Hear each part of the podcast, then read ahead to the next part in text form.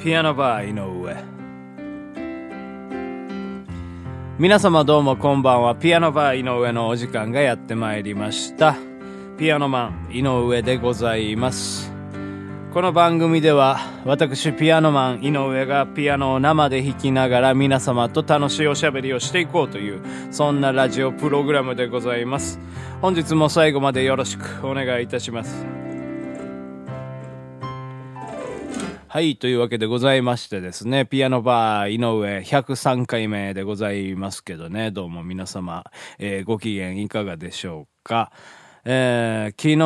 はですね、あのー、ひゃくにかいめのね録音ということでございましてね、まあ気の抜けた放送をね、えー、披露してしまったなというところなんでございますけどね、まあ寝不足でね、もう頭が回らずにこう、まあとりあえずラジオ撮ったわけなんでございますけどね、なんかこうあれですね、コメントでもあったんですけど、ちょっと酔っ払ってる時のテンションと起きたての時のテンション近いものがあるなというふうにね思いましたね。あのー、なんでしょうね、あの酔っ払ってる時ってすごい頭がフル回転してるんですよ。ですからいっぱい喋りたいことはあるし、割と早口になってしまうんですけど、それがですね、体がついていかないんですね。やっぱこうあのー、酔いが回ってますから、やなかなかろれつも回らなかったりとかしたりするんですけど、そのやっぱり脳と体のバランスが、均衡がこうね崩れているような感じがするんですね。で逆にですね、あの寝起きの場合はですね、あの体は割としっかりしてるんですよ。なんですけど、その脳がまだ覚醒していないので、えー、その脳がね遅れるということで、そのちゃんと口は動くんだけども、あの喋る、えー、言葉がなかなかね、えー、出てこないみたいな、そういった、まあ、均衡がね、えー崩れているというね、えー、そういうところの違いでございましょうかね。うん、なんかそんな感じでございます。あ、もうこれもね、昨日ね撮ってる時にね、これどうなんやろうな思ってね、もうちょっと今日はほんとラジオ上げるのやめようかなみたいな風にね思ってたんですけどね、まあ、撮り終えたものをね聞いてみましたらね、意外とね面白かったんですよね。なんか自分の中でね、なんか急に歌い出して、あの全然わけのわからないねなんか歌詞とか歌ってってね、うん、なんかあの板尾逸司さんのなんかこう昔あのなんですっけ、ごつえ感じでねアドリブで歌うみたいなやつ思い出しましたね。あのなんかあのおっさん喫茶店連れてってやーみたいな、なんかそういう感じのねやつを思い出しましたけど、まあそんな面白くはないですけどね、私なんてねほんとね、えーまあ、ゲのゲでございますよ。えー、まあはい、というわけでございましてね、まあ今日もですね、まあ、若干、えー、まあ寝不足ではないんですけど、まあ割としっかり寝れたかなというふうには思うんですけどね、えー、まあ目覚めでまあ今日も撮っておりますよ。まあ今日目覚め一番でね本日の歌を、えー、歌って、今日あ思いつきでこの歌歌おうと思ってね、まあコード調べて、えー、でまあ歌詞を見ながら歌ったわけでございますね。やっぱあれですね、春ってのはいいですよね。何がいいってね、あの 歌い、歌う歌がたくさんあるんですよね。えー、今なんかね桜満開じゃないですか。ですからもうやっぱりね桜の歌とかね、もう溢れてますから、この世にはもう入って捨てるほどの桜の歌がございますからね。なんでしょうね、いつからですかね、もう毎年桜の歌が出るようになった時がありましたよね。最近はそこまでうんないかな、うん、なんですけども、ほんとこうあれですよ、しがつさんがつぐらいになるともうこう桜のねバーゲンセールかいうぐらいね、そのヒットチャートでもう桜桜言うてましたけどね、そんな桜が好きかお前らみたいなね感じでね、僕はねもう冷ややかにね思ってましたけどね、なんなんでしょうね、やっぱりこのあれですかね、桜となんかこう恋愛模様をこう重ねるみたいな、えー、そういうところでやはり人の心にこう何か突き刺さるものを、えー、生み出せるのかななんていうふうに思いますね。なんかあれですよね、生き物係の桜ひらひらから始まったような感じがするんですよ。それに引き続きまして森山直太朗さんの桜桜もう下手くそですけどね、なんかそういうやつとかね、あとケツメイシってのもありましたね。桜舞い散るキーが違うな、うん、まあいいや、まあそんなのがねありまして、まあ僕あんまり知らないんでね、まあ、うん、まあ好きな人はまあ聞いたらいいと思いますけど、まあまあそんなこともあって、まあね今日は桜の歌を歌ったわけじゃないんですけど、まあねやっぱこの別れの季節出会いの季節ですからね、やはりこう、えー、まあいろいろ思うところもありますよね。そんな時にこう桜が咲いていって、えー、ああ綺麗な桜だ、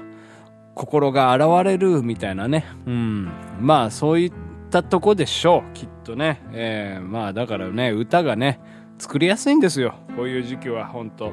みんな見るでしょ桜。昨日ね僕見ましたよ、あの帰り道にね、夜桜ですよ。なんかねちょっとねこう言っちゃなんなんですけどね、不気味でしたね夜桜って。あんまりまあライトにね照らされていたらね、あのー、綺麗に思うかもしれないんですけどね、まあふ何気なくこう路地をね歩いておりまして、そしたらあのー、桜が一本、えー、まあね立派な桜が、えー、咲いてるお家がありましてね、ちょっと古い古めのお家なんでございますけど、えー、そこの角を曲がった時にですね、こうふわーっと白いね大きな影が見えたんですよね。それがね桜だったんですよ。なんか蛍光色のようにね薄ぼんやりとね光っていましてね、とてもね不気味でしたね。なんかあの柳の下の幽霊みたいな、なんかそういう怪しさをね感じましたね。まあでも僕そういうの嫌いじゃないんでね、こう不気味さみたいなものもなんか一つね、あの自分の中ではすごい芸術的なものとして映りますのでね、だからまあその不気味さがかえってね、うん、良かったですね。なんかそういうものってありませんか？ただただ美しいものっていうものがこうあの美しいっていう風なものじゃなくて、なんか少しこうね、えー、変わったものが美しいっていうか、あれですよね。例えばそのドブとかドブ川を見ていた時に、まあドブって臭いじゃないですか。まあ最近あんまりドブないかもしれないですけど、まあその臭さをね我慢してですね、じーっとドブをね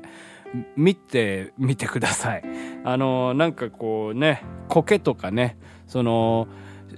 まあ家庭から出た油とかがねこう浮いてるわけでございますよ。それがね、あのー、光に照らされてですね、あのー、エメラルドグリーンにね輝いていたりするわけですよ、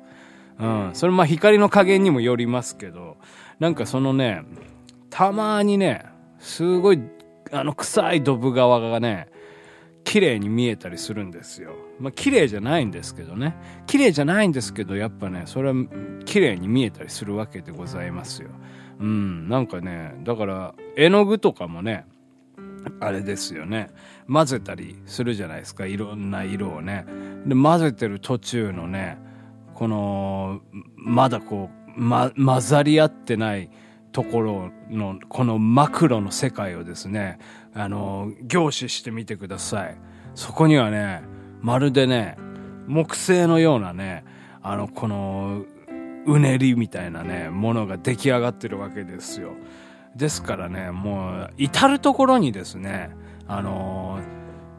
綺麗なものってもあの潜んでるわけですよね。もしかしたらあなたの手のひらにもその綺麗なものが潜んでいるかもしれませんからね、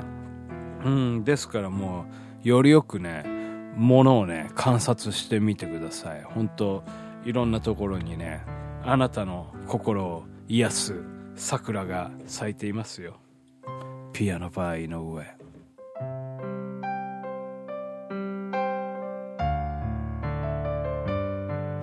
汽車を待つ君の横で僕は時計を気にしてる。季節外れの雪が降ってる。東京で見る雪はこれが最後ねと寂しそうに君がつぶやく。名残雪も降る時を知り、ふざけすぎた季節の後で今春が来た。君は綺麗になった。去年よりずっと綺麗になった。去年よりずっと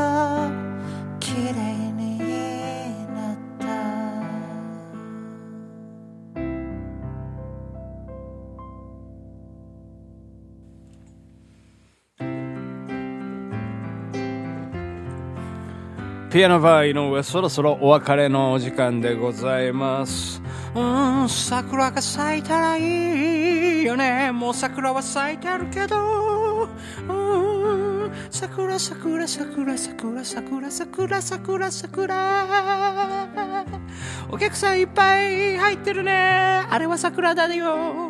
ということでございましてね、今日もね本当はね歌いたかったんですけどね、なんかダラダラ喋ってたらもう終わっちゃったのでね、最後にね、えー、歌をしていただきましたけどもね。はい、というわけでございまして、この番組では皆様のご要望ご感想、井上に歌ってほしい曲、そして苦情などね随時募集しておりますので、お気軽にお気軽にどうにかして桜だよ送ってください。最近桜が出ませんね。おちんぽはめ太郎さんっていう桜がいたんですけどね。はい、えー、というわけでまた明日お会いいたしましょう。ピアノバー井上、桜ピアノバー井上。